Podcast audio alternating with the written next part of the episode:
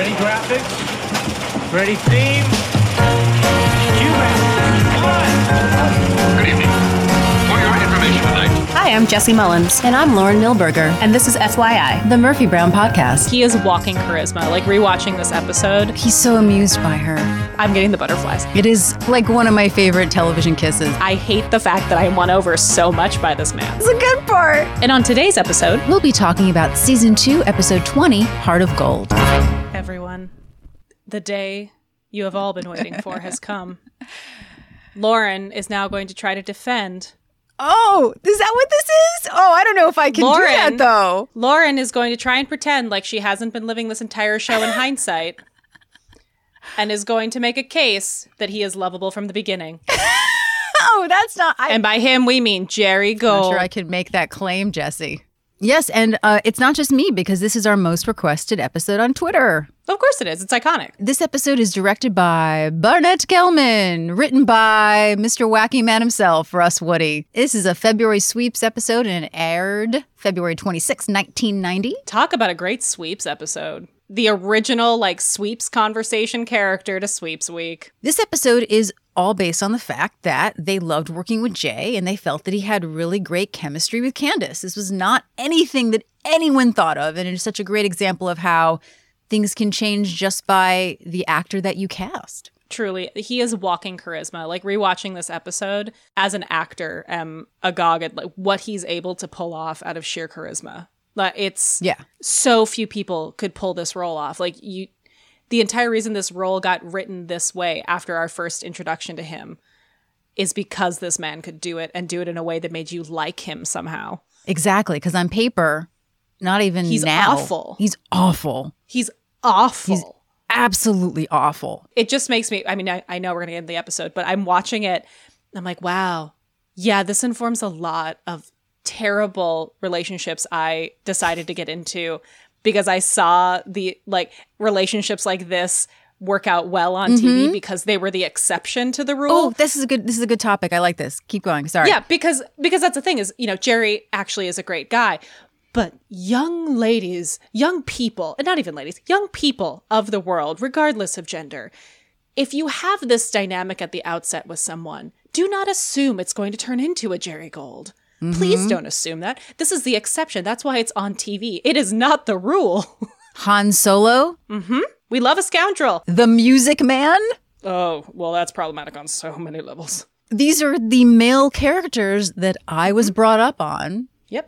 being romanticized. I want to write an essay called "How Han Solo Ruined Me for All Men," and not in mm-hmm. a good way. Not in a good way. No, I genuinely I spent years of my adolescence thinking that bickering with a with an equal intellect mm-hmm. was was the hottest thing ever. And then I grew up into real life where I was like, "Oh no, no, this is bad." CJ and Danny on the West Yep. Wing. But the reason we love this relationship is because this relationship is the exception to the rule. Yes. When we talk about the chemistry, we talk about the looks at the time. Yeah. See, that's the thing that's really sort of really great about this is that, and we'll get into it obviously, but the way that Jay plays this and the way that Candace plays it. But let's talk about Jay because he's the character coming in where the Murphy character absolutely cannot stand him, as we, the audience, do, and does not see him as anything but that.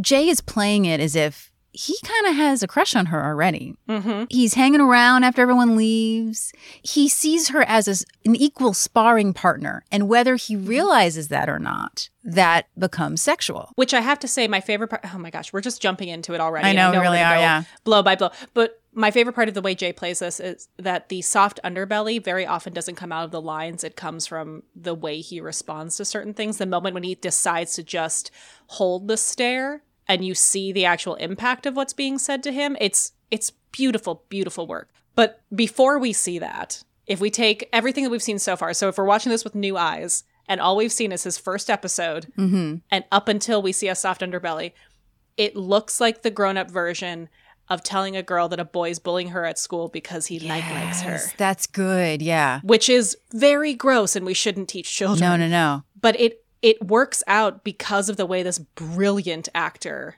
and then also actor on Candace's part played their ability to see each other. There's a moment that I'll call out a little bit later where you s- I saw the switch in Murphy where mm. Murphy sees him now.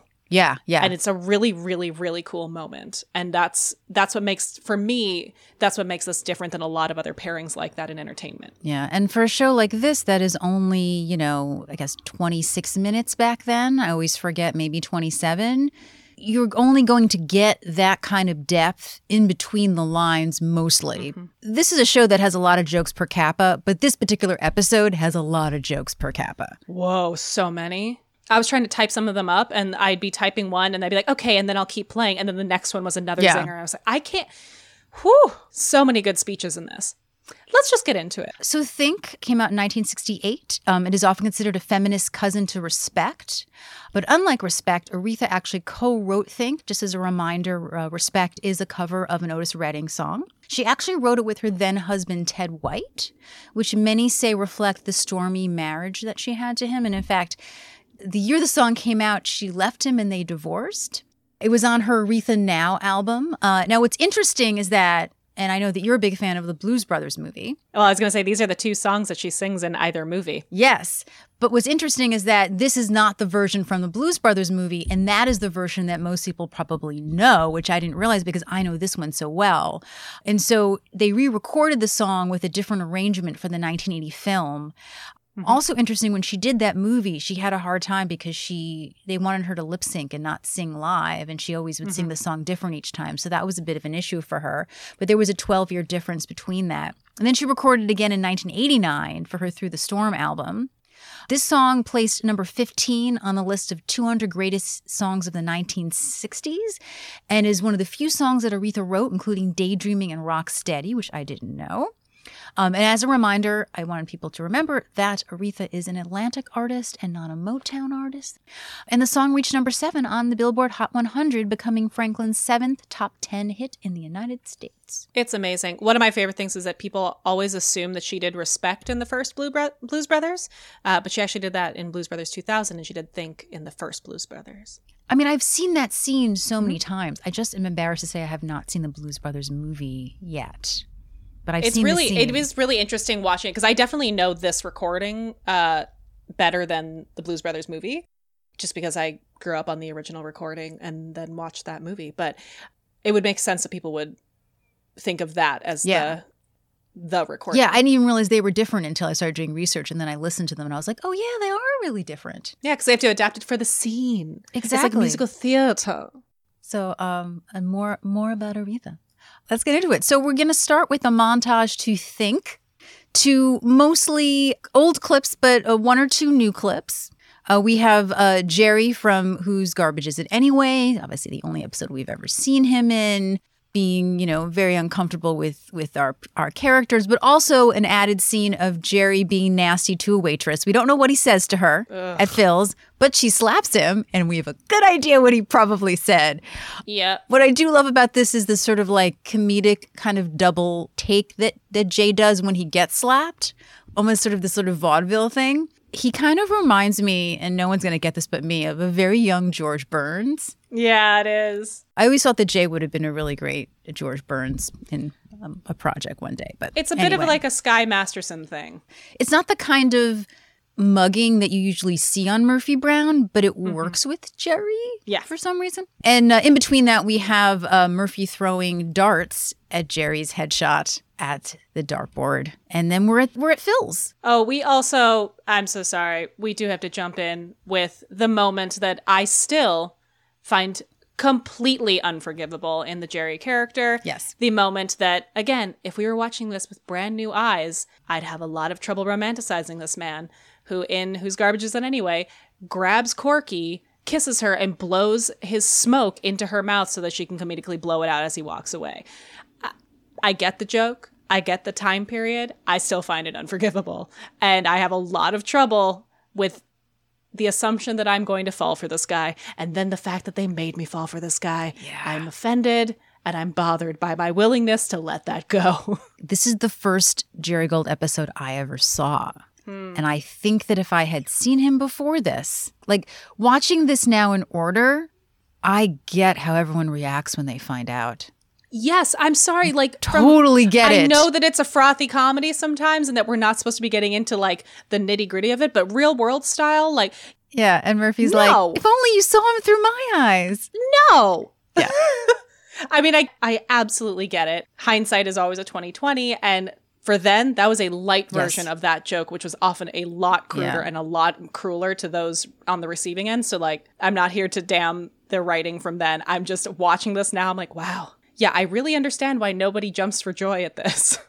But but I think that you know it's hard also for someone who maybe hasn't seen the other episodes. I mean, I, I feel like most people once they get their hand on the show in some capacity now that they've probably binged it. But that being said, they do really through Murphy's eyes, Jerry becomes a better person. Yes. We don't necessarily see a lot of that. A lot of it is just based on the jokes he stops making, Mhm. The attention that he gives to Murphy. Mhm. He still obviously, you know, does some jokes at Corky's expense, but they're not sexual and they're not touching her. Yeah, which it's so fascinating. I mean, obviously, we are having this conversation in a post Me Too era. Yeah. And this was not written or filmed in, in the Me Too era. And there's a lot that we've learned about. And there were a lot of things that were considered perfectly fine to make as far as, uh, you know, physical interaction kind of joke in something like this. And uh, I really do emphasize because I know I can sound very heated about this stuff when I talk about it, but it is just a matter of looking at this in hindsight and being able to watch it. Like the last thing we saw of this guy was that he was disgusting. And it is intriguing to see that, to your point, when he's given the chance to show everyone else that he's not that guy, he can't handle it Yeah. you know like there's this thing about that so i'm so i'm so fascinated by the brilliant risk that the writers took in creating this this character this way not making it so easy for him to grow in our esteem they made it hard to love him in the same way that i think it's hard for murphy to love him Yeah. because of this this quality of his personality and i really appreciate it because i enjoy being torn over a character i would much rather have That's why he's So one of my I- yeah. favorites. Yep. I like the fact that this is frustrating me. Like I truly do, and I just get impassioned about it. But I really enjoy that they gave him that nuance. Yeah, and from some points of view, Murphy also has horrible. Well, she does have horrible mm-hmm. qualities, but like if someone didn't know her as a human and her with her friends and how loving she could be from the mm-hmm. outside, I think a lot of people will might see Murphy the way that people see Jerry, Exactly. which is why they're. I think they're sort of kind of the yin and the yang, and why um, I don't agree with Jerry when he says that they're different. But anyway, Well, I think um, he says they're opposites in that way, is that they're the same coin. They're just the two different sides. yeah. It's just semantics. Let's get into it. Yes, let's get into it because I'll also do the way that Jay plays it. But anyway, and Murphy is telling a pretty raunchy story about a congressman running away without his pants and his secretary looking for her blouse in the Xerox room when Miles comes in. Such a sitcom moment with a nun. Played by the fantastic Pat Crawford Brown as Sister Mary Margaret O'Brien, the most nunny name to ever nunned at all. Which, of course, causes Murphy to pretend that she's giving a cooking recipe. And based on the fact that she thinks you should cook something to 750 degrees for five hours, also shows the fact that Murphy can't cook. Perhaps she means cook herself. So when we say Pat Crawford Brown, you may not know from that name who we're talking about, but if you saw Pat Crawford Brown, you would know exactly who we're talking about. This legend of a character actress actually just passed away uh, a year and a half ago. Uh, yeah, she passed almost on her on her 91st birthday. So she was born uh, June 29th, 1929, and she passed away on July 2nd, 2019. So she lived a very full life. I was going through her filmography and I, I just know her from so many things. like I know her from The Rocketeer. I know her from Romy and Michelle's high school reunion. I know her from Sister Act. Uh, she's in two episodes of Murder She Wrote. When you look at a picture of her, you're like, oh, it's that one. She's five foot three, the biggest eyes, the sweetest. Like she honestly gives me Mary Pat Gleason vibes of like you've yet a lot of nuns, a lot of the same type of like the sweet aunt from Midwestern somewhere kind of vibes. Some of her more recent things she had done, I actually remember this that she played Pierce's mom on Community and she was Andy's grandma on Parks and Recreation. Mhm. Uh, but yeah, her last credit was actually in Fred the Show. She did two uh, episodes in 2012. But she is also very well known uh, in General Hospital. She did a, a, short arc as Mrs. Albright, and uh, she did uh, 27 episodes of Desperate Housewives as Ida Greenberg. She was Mrs. Cassini, a four episode arc on Gilmore Girls.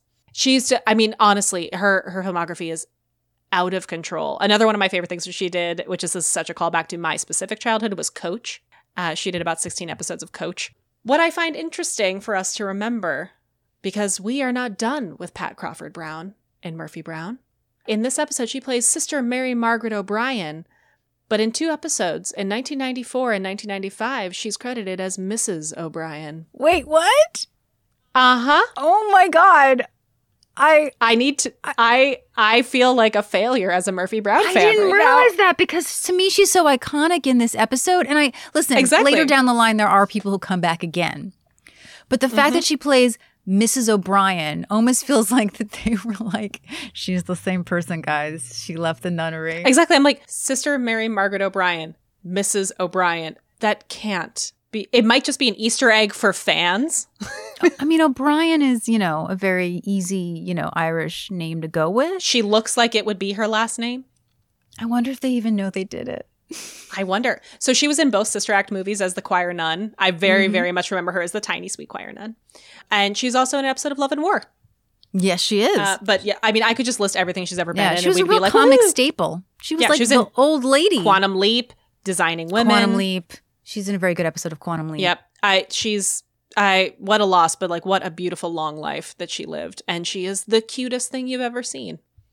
Uh, Sister Mary Margaret was on the show tonight. Miles just wanted to bring her to say goodbye to everyone before she goes back to the convent. She was on the show to talk about her program, Hot Meals at Home, which she where they deliver meals to the elderly. Frank, of course, is extremely nervous as a Catholic. This is a running theme. Nuns make him sweat. He does not like the nuns. Frank cannot handle a nun. I, they traumatized him. And then, of course, as this is happening, Jerry Gold joins the group. The worst time. Oh, Jerry. Don't look, don't look. Doesn't want to make eye contact with him, but of course, My beloved Jim. And then in quotes, the king of trash TV. He really roasts my rump. Sorry, sister. I love that he has to apologize for saying roast my rump. I mean, how he is scathing. Yes, and Jerry, of course, is smoking, which is an important thing for the end of this episode. Mm-hmm. Very everything against what Murphy stands for right now. And he makes a beeline right for our gang. Again, mm-hmm. he is a troll. He enjoys this. Yeah. I think also, I think we've mentioned, you know, they these people represent probably the popular kids who, you know, beat him up on the playground, and he just he gets so much joy out of needling them. There truly are like some key high school archetypes in this particular scene. Well, if it isn't Murphy Brown, her band of crusaders, I saw your white horses parked out front, so I thought I'd mosey on in and say howdy do. And sister, let me just say, you have a television present that puts Sally Field in the toilet. Whoa. Those don't remember Sally Field played a flying nun as one of her first television series. And then I love Murphy. She's like, gee, Jerry, shouldn't you be out saving the oil industry from those pesky environmentalists? Again, they have a really great banter. And then what I always love is that Jerry being the good, I hate to say good troll, it sounds like such an oxymoron, but he knows how to needle everybody. And I always love these parts of the Jerry Gold episode because you always know what he's going to do. He's going to say something about masculinity for Frank. Mm-hmm. He's going to probably mock Jim if he says something wrong because he hates him so much. And he is always going to mock Corky for being quote unquote stupid. And he's always going to call her Sherwood as opposed to by her full name, which is demeaning. He calls Murphy Brown He does, yes. until the Until end. the end, yeah. He goes, How you doing, Sherwood? Ever figure out why people don't get dizzy when the earth rotates? It's really funny though. Hey, you know what? I will take that over touching her. I will take it over. Like, that's the thing about him that I find so compelling is that you know how smart he is because he knows exactly what bugs mm-hmm. people. He knows exactly what is the petty thing that will get them. And he's doing it on purpose. He is the kid in the lunchroom who wants to tell everyone that he didn't want to sit with them first. Yeah. Like, he wants to make it so that he already chose not to be around them, not that they're rejecting Yeah. him. And you can see that like even though he he throws zingers at everyone, he always then focuses on Murphy because he knows that she can rise to his level, really. I mean, Miles says that he'd asked him to go outside except for a hamper injury, which is like Miles, you you kind of walked into that one. I wouldn't want to take advantage of a guy with a hamper injury. And uh, Frank says that he feels that they need to have a flea dip. And then everybody leaves. And then one of my favorite moments, of course, is Sister Mary Margaret does this beautiful speech to Jerry, how he's troubled and he just needs some understanding. To which he responds, I still think you look better in the penguin suits. And she calls him a schmuck, Yeah. which is great, but also funny because there's a nun speaking Yiddish. And I kind of love it. Mm-hmm. Which I think is such a, a great thing that Murphy says, which is um, that Jerry has a gift. He could clear cockroaches out of a tenement Oh, yep. every dialogue of banter in this scene is building on the end of the episode is building on what they have in common. Because jerry says to her don't you have some starving wildebeest you've got to save? To which murphy goes i don't scare that easily. It's and then one of my favorite lines of the entire episode is yeah i noticed that. You're tough brown. Most men would find you what? Trill pushy? Like a rottweiler with a grudge. Which is like that's murphy. Yeah, it is. I love that so much. So Jerry uh, has to leave. He he has a phone call on a beeper because it's the 90s. And of course, Murphy knows that's her way to get out of there. But then Phil comes with the menus and wonders where everybody is. Of course, a visit from Jerry Gold. What's great is that uh, Phil bemuses that Jerry has driven away more business in the stuffed cabbage incident of 77. I have the uh, table draft, which I think is really interesting. And just to give people sort of a sense of like how jokes can change from like draft to draft, you know, like everyone in the room will like do a pass and like throw out different jokes. It originally was luau night, which I'm sure has its own issues with uh, probably refrigeration, I would assume. Yeah. oh, yeah. Murphy finds out that the only reason that Phil lets Jerry into the place is because he knows that he made a, a big donation to Sister Mary Margaret's Hot Meals at Home program. He gave them 10 grand last year. And Murphy is shocked. She is absolutely We all shocked. were shocked. And that she never knew this about Jerry. And she loves the fact that she has something to lord over him. So she stays. This was a little triggering. Uh, Jerry comes out and says that he has next week's show lined up, The Women of Noriega. He'll be wearing a surgical mask. Uh, oh, Jerry's ahead of his time there with the surgical mask. Yeah. Mhm. Yeah. Yeah. Murphy just sort of taunts him, which I love, is it's so convincing. This obnoxious loudmouth, you do so well. It's all an act. And this is when we first see Jerry's veneer. Like he's been caught. He just like drops it. It's like all the mm-hmm. stuff that you were talking mm-hmm. about, right? He looks scared, honestly, that she knows this, that she's gonna blab and it's gonna Yeah. ruin his reputation. And she's like, I'll never be able to look at you the same way again. And she's still mocking him. But then he says, Look, keep your voice down. Don't tell anyone, okay? And it's like he's like a tiny child. That's the thing is Jerry on the inside is a tiny nugget who doesn't Yeah, want want- anyone to know it. That's why he pushes everyone away. Exactly. He wants everyone to think that he is this strong person and he is just a little tiny like nugget filled with cream. And he doesn't need them. Exactly. He doesn't need any of them. But he needs them. He needs them a lot. And that's when Murphy really sees him differently for the first time, I think. And she realizes that he's serious. She's really taken aback when he, he asks her to not tell anyone. Um, so Murphy agrees to keep his secret, but only if he tells her what his deal is. You know, what does he actually have respect for anything? And I love this. He goes, "Respect, no. Let's just say I think their organization isn't a bureaucratic belly flop like every other half-baked cause out to save humanity." It feels like Murphy's interviewing him pretty much. She's like, "So what do you respect, Jerry? Mm-hmm. What do I respect? Nothing. No, wait. I respect dissent." And the thing is, I kind of agree with him with this. I do too. I really do. I really do. He has a really good point, which is dissent is something that it makes the good things better and the bad things crumble. There's plenty of you Dudley Do Rights out there gunning for the bad guy. That's easy, but who keeps the good guys in check? And I may not agree with his methods, but he has such a point. That's literally the point I wrote down. Who keeps the good guys in check? Hey, your noble deed is going south. And then the things he lists as far as like Vietnam and what were the other ones he lists? The French Revolution. Yep, French Revolution. And then the third one is the joke, which is Roots, the next generation. Yes, there was a sequel to Roots. Oh god. Yeah, oh god. What a time to be alive. But the thing I appreciate about that is like this is this is why none of us believe him at the end of the episode when he says yeah. they're opposites. It's why I, I find the Jake and Jerry thing so fascinating. Because they both are actually at the heart of it going for the same things. They just have completely different approaches. Absolutely. She's attracted to the exact same heart. Agreed.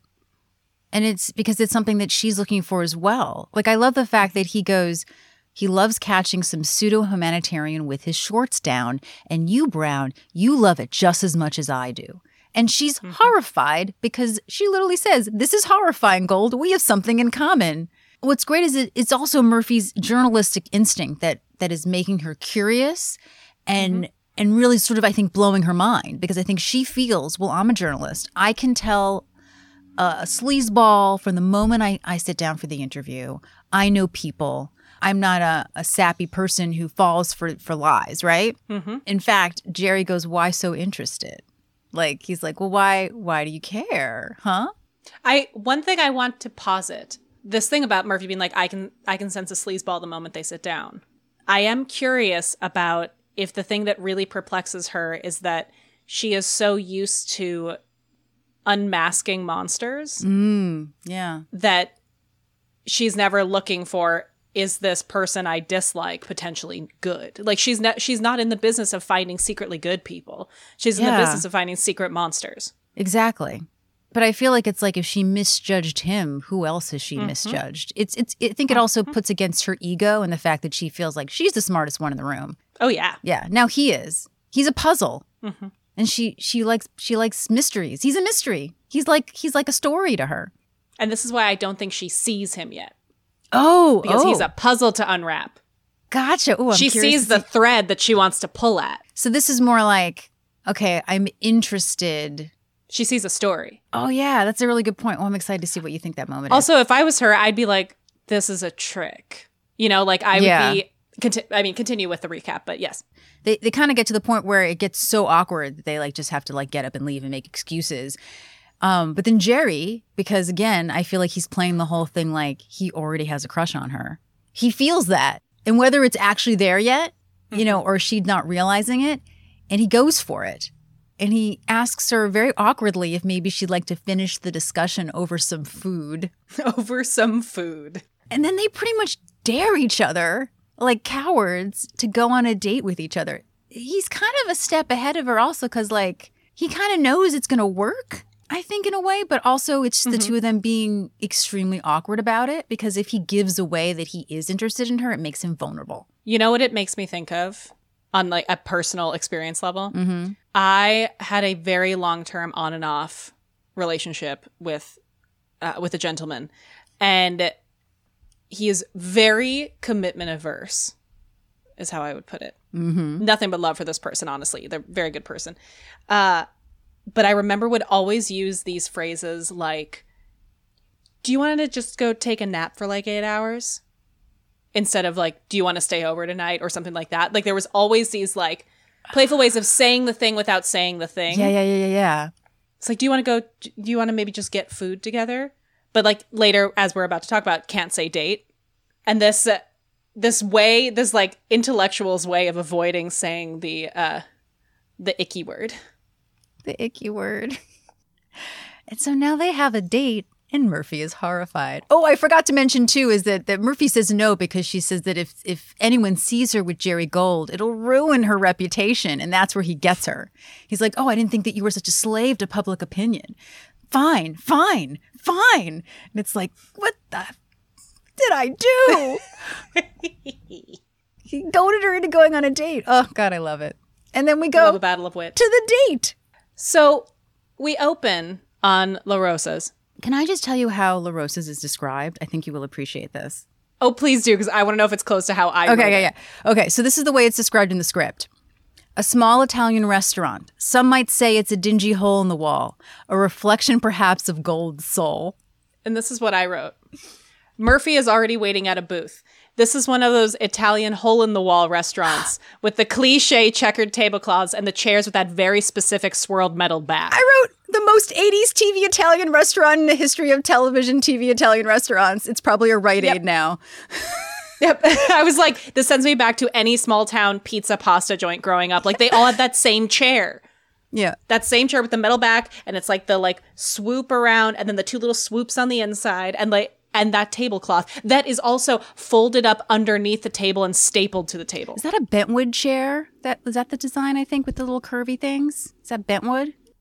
I have one of those chairs. That's why it's a, it's a fake one, but it's from the '60s, and it was my mother's chair, and it means a lot to me. It's my Fosse chair. Oh, so similar to a bentwood chair, but instead of the single swoop on the inside, it's like two curly cues that come up and meet. The inner loop that you're thinking of Oh yeah, becomes two little swirls in. I was just checking. Mine doesn't have the loops. I'm sitting on it right now. Like I literally went back. I I immediately saw my hometown pizza place. like Alex P. Keaton is going to walk through the door any moment. You get an idea that this is not a this is not a fancy four star Italian restaurant that we're meeting at. As Jerry says, Honestly, they wash the floors. Yep. Honestly, this is the type of place where I just lived in in college. So she's sitting there. She's clearly been waiting for a minute ba- because you can always read Candice's body language, which is one of her great skills. And Jerry arrives and he does that momentary slowing of his gait as he's walking in and sees her until she sees him and then he picks it up, which I, oh, I didn't, love. I can't believe I didn't notice that. I've seen this episode like hundreds of times. It's the perfect so moment of like, I just love behavior so much. And Uh, he well, he behavior is something he's so good at. Yeah. He's so good. And that's the thing, it seems so natural that you almost don't pick it up because it's so natural. Um, he's holding a briefcase and his his coat collar is popped, which I love. I know. I do love that a lot. It works for me. I do it to my husband every now and then. He's like, no.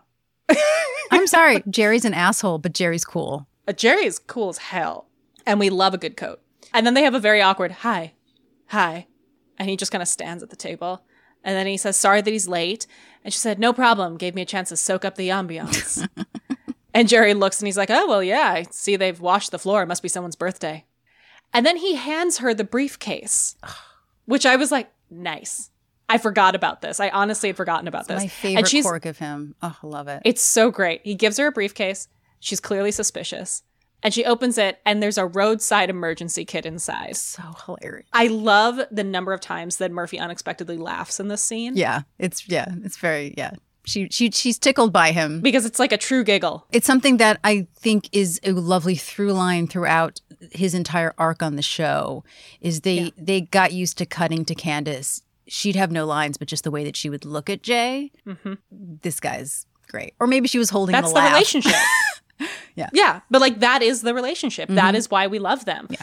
I think so many times about character relationships that I love in film and television and or even in books and how often I will jump to the parts that are just watching them interact mm. and is not notable scenes. Like I just love watching the handhold, watching the eye contact, watching someone look away. Anyway. Yeah. So he says, any yuckle can bring flowers on a first. And then he lets out this sigh and looks at her. And in the pause, she just says, Jerry, this is not a date. And Jerry says he knows. He just can't figure out what the hell it is. And they suggest that maybe they should just keep talking and find out. Yeah. Which I live for a mature first date that is not like, I love the calling out of this is weird. Yeah. I just love people who are willing to say the thing. And so he says, Question Did you think about not showing up? And what I love, it turns into like the two interviewer personalities off and on. Yeah. These are two talk show hosts on a date. It's like, Question Did you ever think about not showing up? And she says, Yes. And I love that Jay takes the the breadstick and starts like fing- fingering it. Oh my God, Lauren! um, I love, I love, I love. Oh God! Um, I love that Jay takes the breadstick and like just starts like using it in his hand as if it is a cigar. Yes. It's so great. It's so great. It's very Groucho. What I like about it, it actually reminds me of people who quit smoking and then just start as as like a nod or a Mm. Yeah, yeah, hint yeah. of the people who start using like pens or carrot sticks or other things as the the physical manifestation. That is a really good point because he knows he can't smoke in front of her. He's be this is the it's its first act of being respectful to her uh-huh. because he doesn't smoke until they break up, quote unquote, and then well, Yeah. we'll say that to the end. But Yeah. that's a really good point. And it's a nervous habit. It's a nervous habit. Yeah. And she says, yes, she did think about not showing up. And she had about 20 excuses. And one of my favorite quotes of this episode being starting with, I have to work, and ending with, I was mauled by a honey bear, And that section gets cut from syndication, which sucks. which is such a loss. It's so good. I remember when I, um, because I only obviously saw this episode once before I saw it again in syndication because I wasn't recording them then, and you can, it's cut so badly you can hear the laugh, and I always knew that something was there. Because it's a good line. So we asked, why did she? She goes, this is again, we're in like interview mode. She goes, Yeah. tough one. And she says she guessed she wanted to know if it was really true that beneath all the subterfuge, there's a decent guy. Mm. And then he pauses and says, You're not wearing panties, are you?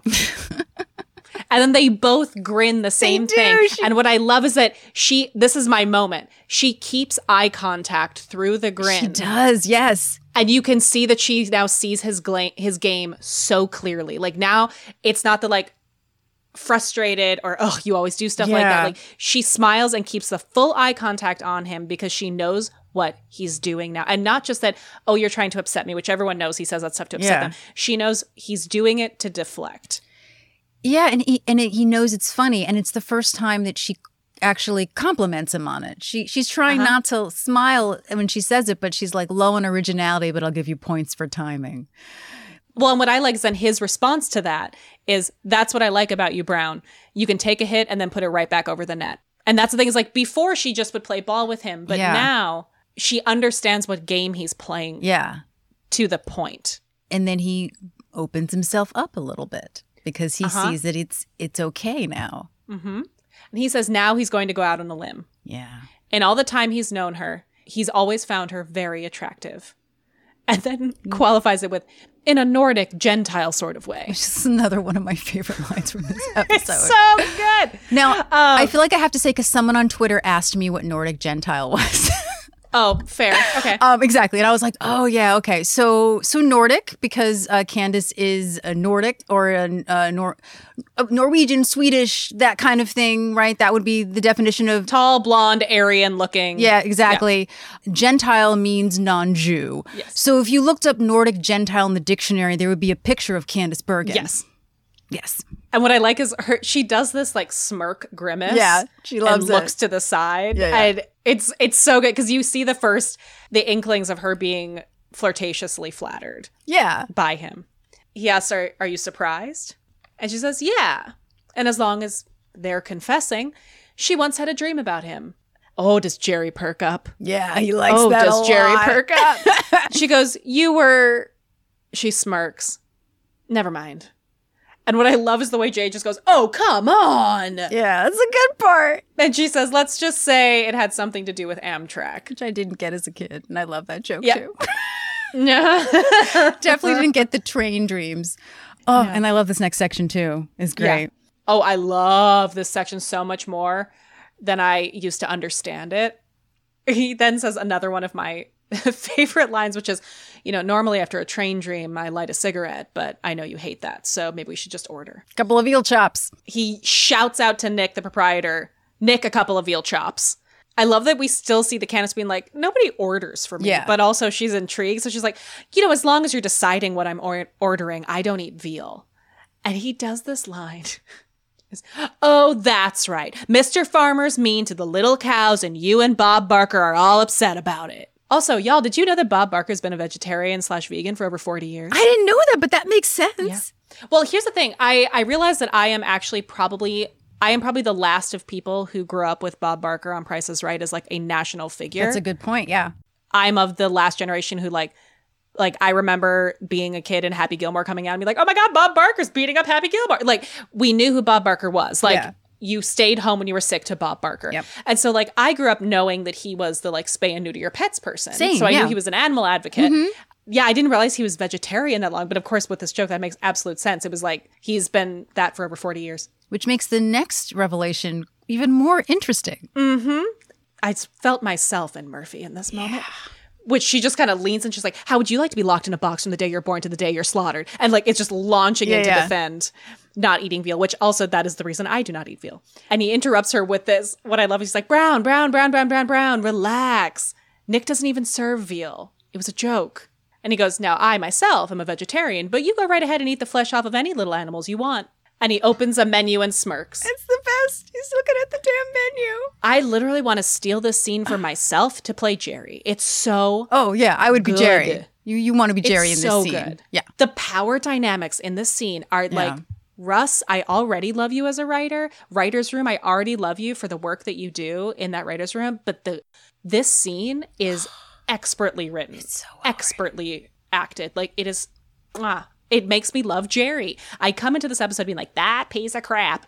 Mm-hmm. This scene, I'm immediately won over. Like, I hate the fact that I am won over so much by this man. But then the next moment when she's like, Is it going to take more than this dinner for me to get a handle on you? And he looks up from the menu and goes, Maybe. and he goes, maybe. oh! And they just, they just, but what I love is the way he says it, he doesn't say it in a fully flirtatious way. So when she asks, is it going to take longer than this dinner to get a handle on you? And he looks up and he says, maybe. There is a whole bunch of honesty in that. Yeah. Like there's a vulnerability, there's a flirtation, there's a sadness in the way he says that. And then they just hold eye contact. And what I love about Jerry is you can see in the way that he plays him, the longer you sit in eye contact, the more confident he gets. Mm-hmm. So he has this certain shyness at the beginning of an eye contact, and then he just revels. It's like the troll in him is just like, Yeah. I'm not going to look away. And this would be usually when I would say, and that's why Jay won the Emmy. But of course, as we've learned throughout the series, Jay did not win the Emmy for this episode. He's been lying about it for the whole duration of the end of his life. It is, uh, it's honestly, it's such a loss though. But, Uh yes. Um, but he deserved it. and then, yes, absolutely. So they hold this eye contact, and then she snaps her, her glance down to her menu, and she goes, Yeah. Well, uh, the angel hair pasta looks good. I wonder if they use ricotta in their manicotti. And while she's doing this and getting very, very awkward, he just puts his menu down and leans forward with his hands together and eventually just He's so amused by her.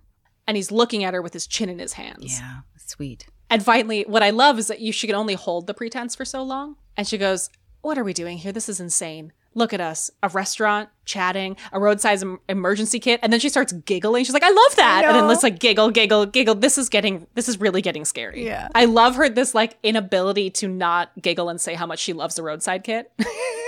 It's another one of my favorite moments that she loves Mm-hmm. it and it and it's so quick too she like there's no pauses between it so she's like this is really No. scary she does she cannot find this attractive And she's so openly vulnerable in the way she says this is really scary to him. Like she's looking to him to be like, validate me, this is scary. And he asks what they should do. And she says, I don't know. How should I know?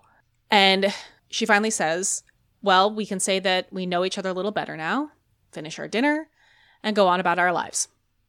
That's one choice. And Jerry, I'm already getting like flutters about this. I know, like too. I'm like I'm getting the butterflies. And he says, That's good. That makes the most sense.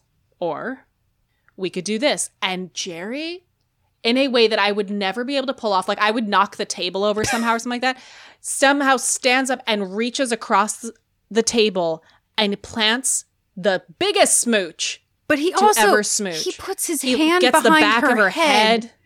in like the perfect like so sexy cradling the the nape of the neck kind of thing. Oh, and the, it's a it's a good. They are smooching, y'all. They are. Smooching. it is like one of my favorite television kisses it's really good It's so good. And he pulls back and he asks, What do you think? And she goes, Good one. And then there's some more smooching. what i love is that in the script it says this time murphy kisses him And she does. She does. And I think that's what makes it also so great is that he goes for it because he's getting all the signals. what I love about it is that the way he does it, there is no game to it. Like he pulls it off and it's very impressive the way he's able to do it, but it's not from this slick place. No. It's from a place of being so moved by this person and needing to connect with them that when he pulls away, it is vulnerable. I was going to say. and he genuinely wants to know what Yeah. if she's into it. he's yeah. It, he took a really big chance. Yeah. And then he's vulnerable waiting for the consequences and it's all in Jay's face. There's no cockiness about that afterwards. He's just Mm-hmm. no, like and that's what I what do you think? You it's yeah, and you're just like, "Oh, he gives her full opportunity to be like, nope, never gonna happen again. yeah." And it's like, "All right, um yeah, let's let's Yep. let- yeah, let's go." And I believe he would have just brushed it off and walked away. Yeah. No, I think he would. Um, so yeah, so we cut to Murphy's office. Now, you would think it's the next day. We'll find out it's not. Fun fact: Murphy's office. The dartboard is ramp closed. oh man, that sounds I, dirty I to had me. many. Yep, I had many thoughts about that. Yes, ramp Um, closed. oh wow. The ramp is very closed. Uh, so Murphy enters her office and she finds at her desk a stuffed whale plushie I love this so much. uh, with a tugboat with a gift bow on her desk. I really wish that like I understand that the the trend that they went with with Jerry was that he would do things to make her laugh and I see feel like Mm-hmm. that does fit into it. But I always wish that they had kept the odd gift thing. Yes, I love it so I get that the penguin is like, and again, it, it still works with character. He does things to make her laugh. I would have loved Mm-hmm. it in every episode if he gave her something weird. Yeah.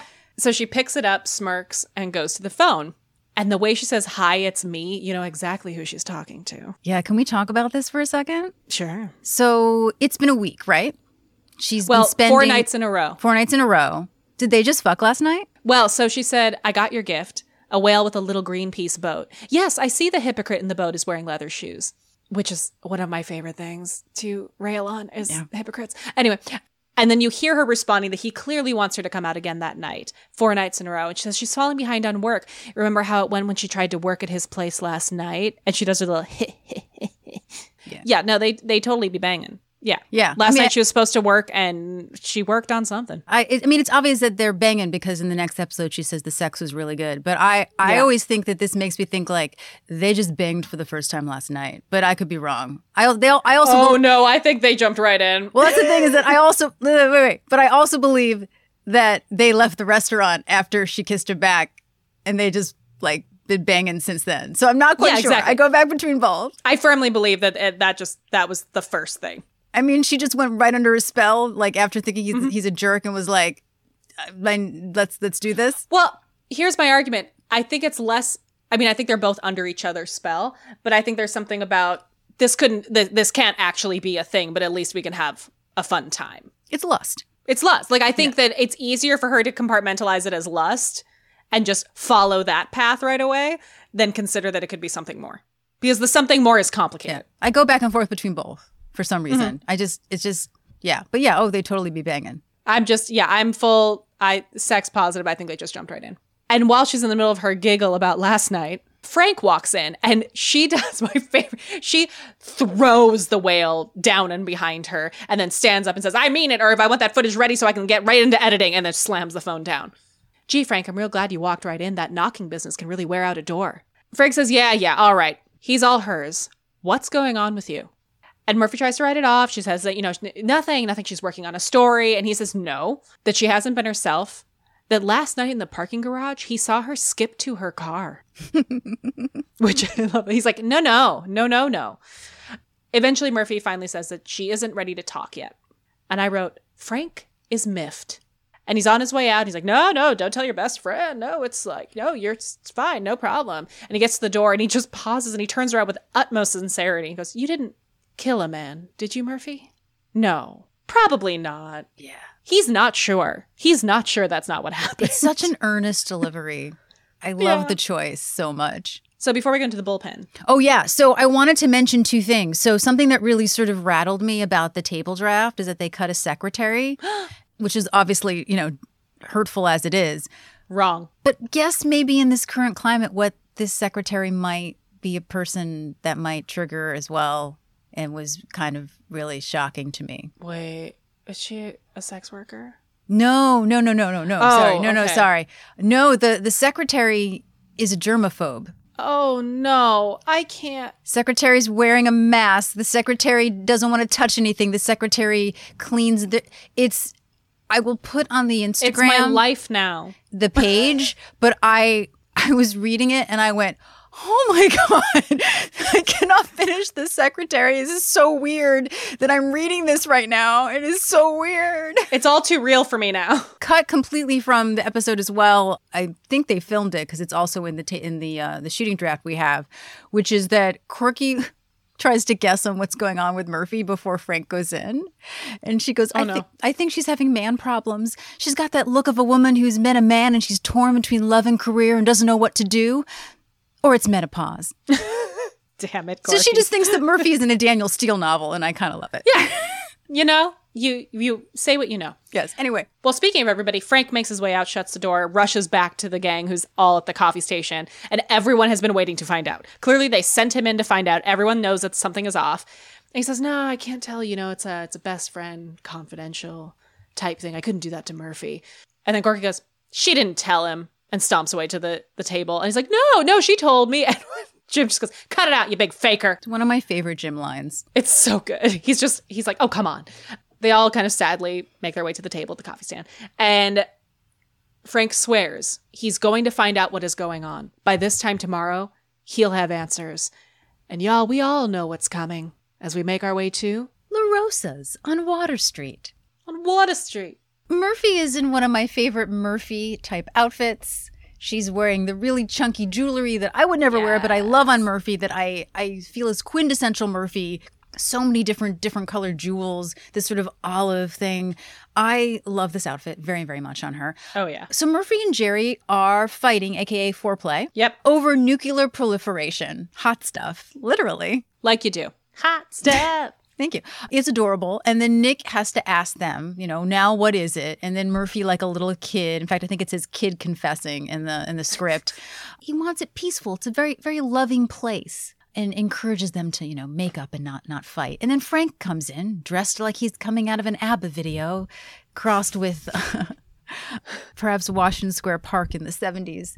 I wrote undercover Frank is alarming. It is very alarming. He's got what I would call a Jufro, but of course he's Italian, so I'm not really sure what that would be called. But it's a Well, big, it's also a wig, so I don't know what it was big, supposed big to be wig. Yes, it. very born on the Fourth of July outfit, I would say, except for the hair. It's it's truly a hiding in plain sight effort. Yes, uh, not doing very well. Nick is concerned that he doesn't have money based on how he's dressed. and uh, of course, uh, he notices Murphy and Jerry sitting right away and he runs to a table and hides behind a menu. How we can hear them is only because it's television. Yes. yes, they are too far away. Um, so Murphy apologizes to Jerry for calling him a neo fascist pig. um, he says it's okay. He knows that she meant it as a compliment. And then there is couple stuff that is adorable. Um, Jerry asks for a taste of her carbonara, and Murphy sweetly says yes, but it's got a cream sauce, and he has to watch his cholesterol. It's like they've been together for 10 years. I mean, they're gross. It's gross. What? I think it's adorable that she's concerned about his cholesterol. It's simpering. It's adorable, but it's also like the way they're doing it is is act. It's blown up. Oh, like okay. it's blown up into like a simpering level. So it's not Yeah. like, oh, they're adorable. They're so gross. Like it's weird to Yeah. watch. I mean, something also, you know, when it comes to sitcoms, when people usually date, a week is usually a couple of months. I mean, if you think about it, like in the way that the the the closeness usually happens in an episode like this, where all of a sudden the mm-hmm. end, like it, it feels like they've been dating longer. I mean, here's here's what I will say. okay, I say it's gross in the way that my husband and I are disgusting. okay, gotcha. Like we're gross. Like no one needs to watch the way we talk. Like it's adorable if you're like invested in the relationship. Sure, It's yes. really gross to observe, especially for someone like Frank who is like dry heaving behind them. and they are supposed to be in private. Something interesting, um, you know, uh, one of the writers we were uh, we were in contact with all the writers, but one of the writers uh, that we are the most contact when, with is Korby. And when I asked her about her thoughts on this episode, something she said that was very interesting. Is she goes, she feels that if this was happening today, it would have been a multi-episode arc. Yes. Absolutely. Yeah, and I found that very interesting, and I think she has a really good point that there's they would take more time with it than they did, as opposed to his arc really happened over about four seasons and then finished mm-hmm. in the tenth season. So he puts his hand on her hand and goes, "Thanks, hun," which makes Frank completely freak out. The the body language as well as the conversation gives away that something is going on between them, and I think that that is very very smart. And then they keep kind of holding hands in a way. Jerry suggests that they get gelato or go to a movie, but Murphy doesn't seem to want to do that. You know, uh, they could just rent a movie, or you know, why go across town when they can get dessert here? And and then Jerry feels that perhaps Murphy doesn't want to be seen in public with him because this is the only place that they go. Hmm. And then they have what people would call the talk, Yep. which is he thinks that she has a problem with the concept of us. Huge air quotes. Frank is going to have a coronary.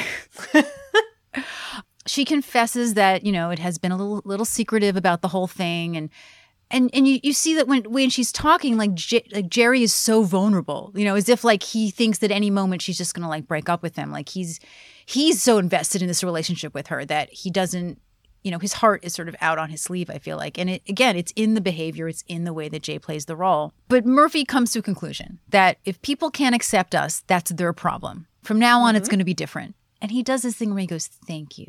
You know, like he's so touched by the fact that she like is coming to terms with their relationship because also you know it can be kind of personal if you don't want to be seen in public with someone someone like jerry might take that offensively Yeah. and then he goes right back into the argument about nuclear proliferation. And she goes, Oh, what do I have to do to shut you up? And she kisses him. I feel like what's also really funny about this is that Jerry looks very satisfied with this kiss, as of course he would be, but it it Yeah. it almost looks a little dirty Yeah, no, it, it's it's a very private moment. and it's all red on Jay's face, which is great because then of course we focus on Frank, who uh his mustache is falling off his face. and I love that moment so much. It's not his strongest undercover work. No, no, it's not. And uh and we can only just say that they're so in love they didn't see Frank. yeah, absolutely. So syndication cuts right into Jim's line, but there's actually like a whole thing where Frank is telling them that he, he saw them eating together and no one believes him. And he compares it to like uh, watching Lady and the Tramp if it was directed by Sam Peckinpah. Jeez, that is specific. It's a very specific joke and very sad that it got cut. Also, it says that Frank is distraught after a sleepless night. Oh, buddy. Uh, no one believes him, of course. Um, and then Murphy arrives in something we love, which is the great orange uh, FYI raincoat. Oh, we love that raincoat. We love that raincoat. Uh, her hair is pulled back. She looks fabulous. And she wants to tell everyone some sort of news, but she's hemming and hawing over it. And finally, they, they make her, you know, say it in, in very, very, I guess, I don't really know how she says it. She seems sort of half scared and half just like, all right, here it is. I'm dating Jerry Gold. And everyone has their own little moment. I would say that um, my favorite is is Miles, who goes, "Why could you just be dying?" Which is like such a great example of like Grant's communicability. and he's just like holding this mug, and he kind of looks into it, and he's just so so disgusted. Um, I think Corky starts to cry yeah. Yeah. and Murphy just can't take this anymore. You know, she's she's she's it says now Murphy is pissed, which I appreciate in in the stage directions. Um, she also finds out that Frank was following her because he mocks her for sucking on the same strand of linguine. She lays down the law. She says that they need to give him a chance, that you owe me that much. This is why we're going to come over to my house on Saturday night, and I'm going to put out food, and Jerry will come, and you will get to know him. You hear me? Appetizers at 7. Dinner's at 7:30. The warmth and joy of true friendship at 8. And if you're late, I'll kill you. I love that. The warmth the warmth and joy of true friendship at 8 or I'll kill you. We cut to the, townhouse. townhouse. Unfortunately, Eldon also got cut after they filmed his section here. But that's okay because it's recreated in Jerry's next episode. So you'll see it then. So we find the townhouse with uh, Murphy answering the doorbell, and she's in a black dress with some great statement earrings. Love it. And a coral uh, half apron, uh, which, you know, is an unusual look for all of us. Uh, and she will talk about later. Jerry's at the door with flowers. Hmm, yes. What we discover is that everyone's already there in the living room. She brings Jerry into the room, and everyone seems a little tense. And she says, Everybody, this is my Jerry Gold. she can't call him her boyfriend. Murphy is doing the the strongest selling of a human. She's like, "Look, what- look what he brought me. Pretty thoughtful. He does this sort of thing all the time. Thanks, sweetie." And they kiss, and everyone turns away in various stages of repulsion. It's yeah. It's yeah. Which, again, I get it. what these people have gone through with this man, Like what if I get it. Like, what if one day you found out that one of your great friends was dating Rush Limbaugh? Like, Why did I know you were going to say Rush Limbaugh? like I knew you were going to say Rush Limbaugh. Well, can't happen anymore. Um, so Murphy notices the discomfort and says, "Let's sit." So everyone kind of makes their way to the chair and section of the couch that they would sit at, and everyone just awkwardly hovers. And she goes, "Down, sit down." I love the way that Candice says that. It's so funny. Everyone sits, and Jerry tries to break the silence with, "So Fontana, Frank." Nice try. I love it. I uh, caught your report on the Peace Corps last week. And Frank just goes, Yeah, what about it? And he's trying. He, you know, he says it wasn't bad. He liked it, most of it. And Murphy's like, You, you said it really made you think. You did. You, he did. I love the way everyone reacts to his attempts at compliment. So Frank just kind of turns away and mutters that he was really proud of it. And then Murphy tries another salvo and says, uh, Jerry also said he thought that our last shows were very well balanced. And he says, Well, those maybe weren't my exact words. She's like, Well, close enough. And I think it was really a compliment to you, Miles. Oh, she's so trying. Grant, again, in the same way that he did like his little into the coffee cup, just sits there and looks, he just sadly thanks Jerry. I also realize I should add that because obviously I'm not talking about what got cut because it's going to come back later. The opening of the scene says a slow pan across the room reveals patients in a dentist's office. very, it's very true. And Corky's wearing her coat because she's yeah, no, Corky hasn't yeah she's she's not staying. No. And Jim is the one who gets to sandwich Jerry with uh, Murphy on the couch. And he he's about to regret that. Uh, and he turns to Jerry and says, uh, "You know what? Jerry actually saw one of your shows. I think it was uh, Governors Who Like to Be Spanked. so pa- he's so pained, Jim, when he says that. Like you know, having to say the phrase "Governors Who Like to Be Spanked" is the last thing that Jim Dial has ever wanted to say in his life. And then Jerry gets very excited about this, and he does the like arm around Jim and lean in in the way that an aggressive talker does, and you can just see Jim backing up where there's no room to go, and he's trying to talk about it, but Murphy interrupts him again with something, and finally Jerry. Jerry wants to know if he could just speak directly to, and he says, "Our friends. I know. This is such a great setup to the next episode too because it shows that like he does respect these people. He Yep. wants them to respect him. And that's the thing. That is his motivation. He actually wants them to respect him. And the less they do, the more he's going to go at him. Yeah. And he says, you know, he, and he's trying to laugh through, and he's like, I'm starting to feel like Black Valenza. And uh, says that she's finishing his sentences like he might say something to embarrass her in front of her friends. And he said, I'm doing what I'm supposed to be doing. I'm being a good boy. Which at that moment I was like, oh no. Here it oh, comes. No, oh no. He said, if I wanted to be myself, I would ask old Sherwood, hey, if a tree fell in the forest and hit you on the head, would you feel it? That one was mean. It's so mean, but I love that Corky just turns around and sticks her tongue out and turns back. like, she knew. And Murphy stands up. And I have to say, even though I have seen this episode multiple times in my life, Yeah. this is the moment where every time I see it, I keep thinking that this is an act on their part to convince everyone that they're breaking up and then they continue in secret. Oh yeah. Well, it's because they don't want to break up. You can tell they don't want every to. time. Every time I'm like, oh, they're gonna have this big fight. Everyone's gonna leave. They're gonna be like, it worked. But that's not what's happening. So anyway, Interesting. I always thought, and I thought that again. I was like, dang it, I'm wrong again. So Murphy stands up and starts starts the fight and says this is a repeat of when they were in that Chinese restaurant and they ran into Gary Hart and his family. Call back to episode one. and he says, What was I supposed to do when I see the guy sitting in front of a bowl of rice? Ignore it? yes. yes. And so they just start. I could even write all of the banter because it's just it's the thing for me about this moment as they are just fighting it. They're both standing. They're just yelling at each other. Is that everyone starts scampering out. But the moment that's made me lose my mind laughing I think was know. Corky has to exit between them to Yes, get out. yes, they're still fighting. Being, being the perfect Southern girl that she is, on the way out, she is muttering about how she'll have to get the recipe on the way out like no as if they had shared a leaving. They're meal so and that's what you always Yeah. do is you at you tell the the hostess that you loved some re- some dish that she made and you'll have to get the recipe from her and corky even in this moment of distress has to get that out on her way out between the bickering couple I, I love that that a, a lot of the things that he says are like the fact that you know at least I, not, at least every cabbie in the city doesn't have a picture of me with a circle and a line through it. yeah And then and, It's- she- they're and both she's like, at least Michael Jackson didn't try to choke me on my own show. He's like, Yeah, you ever like- see the cutter ratings on that? Door slam.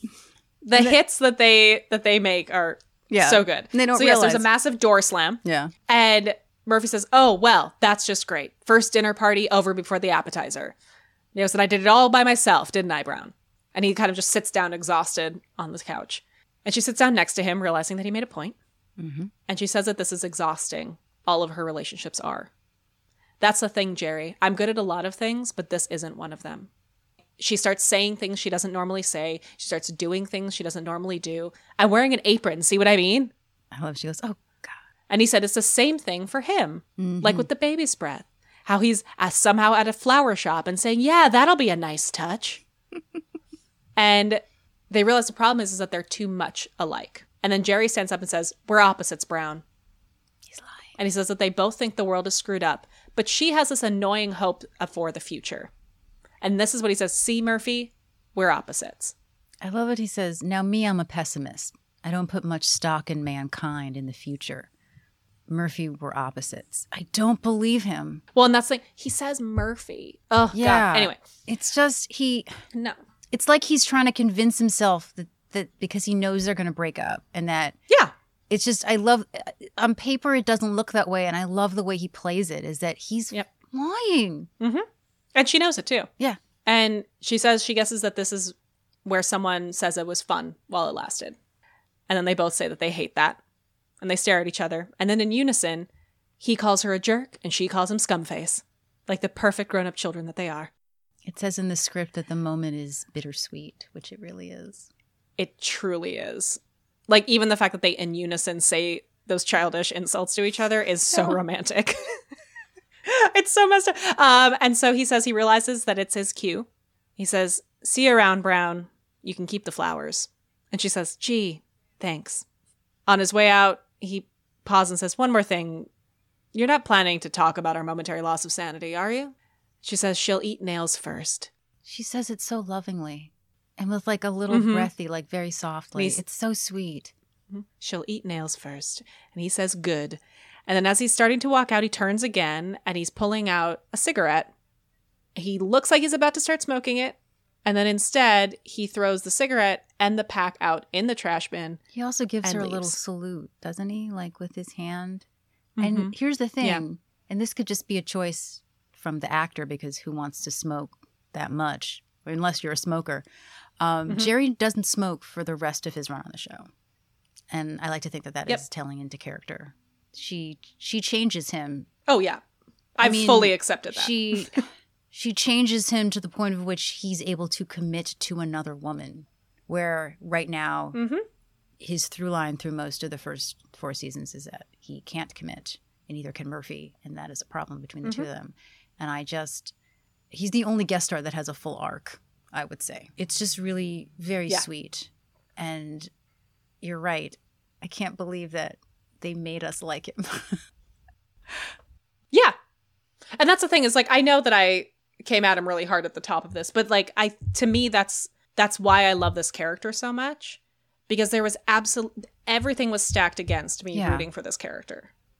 Like all of my instincts, all of my beliefs, everything that I like have seen him do up to this point and but because of the writing, because of Jay Thomas, I can't help Yeah. but love Jerry It- it- Gold. it's really the the longevity of the character in the show is all because of Jay. And again, like we said, it's the whole reason he was brought back. Now, I feel like I need to talk about what I alluded to if people didn't listen to another episode that we did. But so if you look at most things, including the Emmy website, it says that Jay won. And all of his bios, it said he had two Emmys. I always assumed he had an Emmy for this episode and for his second appearance. Um, and and then we recently found out, uh, confirmed by Diane and some other things, uh, including uh, Darren McGavin's obituary, is that Darren McGavin won and Jay collected it for him because Darren wasn't there. Now, Diane had said, "Oh, they must have just been confused because you saw a picture of him with the Emmy." And it's like, "Okay, yeah, but he continued with the ruse that everyone thought he had two Emmys." And part of me thinks it's hilarious, part of me does not. um, but he got away with it, and um, it wasn't true at all. Yep. At all. Um, but speaking of Jay, um, if uh, many of you don't realize, um, Jay um, did pass away a couple of years ago uh, one of the producers of Murphy Brown, the original series, and the revival, Frank Pace, uh, wrote a book called If These Lips Could Talk. And he worked with a lot of people. So it's about his time on Murphy. It's about his time working for Howard Stern, you know, all kinds of people. And if you love Murphy, you probably would like to read it. But what I wanted to bring up is that there is a section on Jay because uh, what I didn't realize is that he was good friends with Jay even before he was ever on Murphy Brown. So he's known him, like, I think since like he was on the radio in like college something I wanted to share from this book, and you should definitely check it out, is that after Jay passed away, a memorial card was sent out with a message that Jay had written because he knew that he was dying. He had throat cancer. And I want to read this and not not to be sad. You know, it's hard to talk about these episodes because we know that he's passed. but I feel like this is very uplifting about how he felt at the end, and I would like to share it. Uh, the moral, memorial card said, You would have to stay up all day and night for the rest of your life to have as much fun as I had. So when I die, don't be sad. I've had a great time. I lived my entire life like I was on vacation. Um, and that was that's I wanted to share that because that was really lovely to read. So just remember, he uh, he had a great life and he enjoyed it. Yeah. Well, and on that beautiful note from beloved Jay, uh, we would encourage you to let us know what you thought about this episode. We know that this is a really special episode for us, and uh, obviously, we had a lot of fun talking about it. So we'd love to hear what you think. You can interact with us on any of the social medias. Uh, we're Murphy Brown at Murphy Brown Pod on Instagram, Facebook, and Twitter. Uh, MurphyBrownPod.com or MurphyBrownPod at gmail.com. Thanks for listening, and we'll see you next time.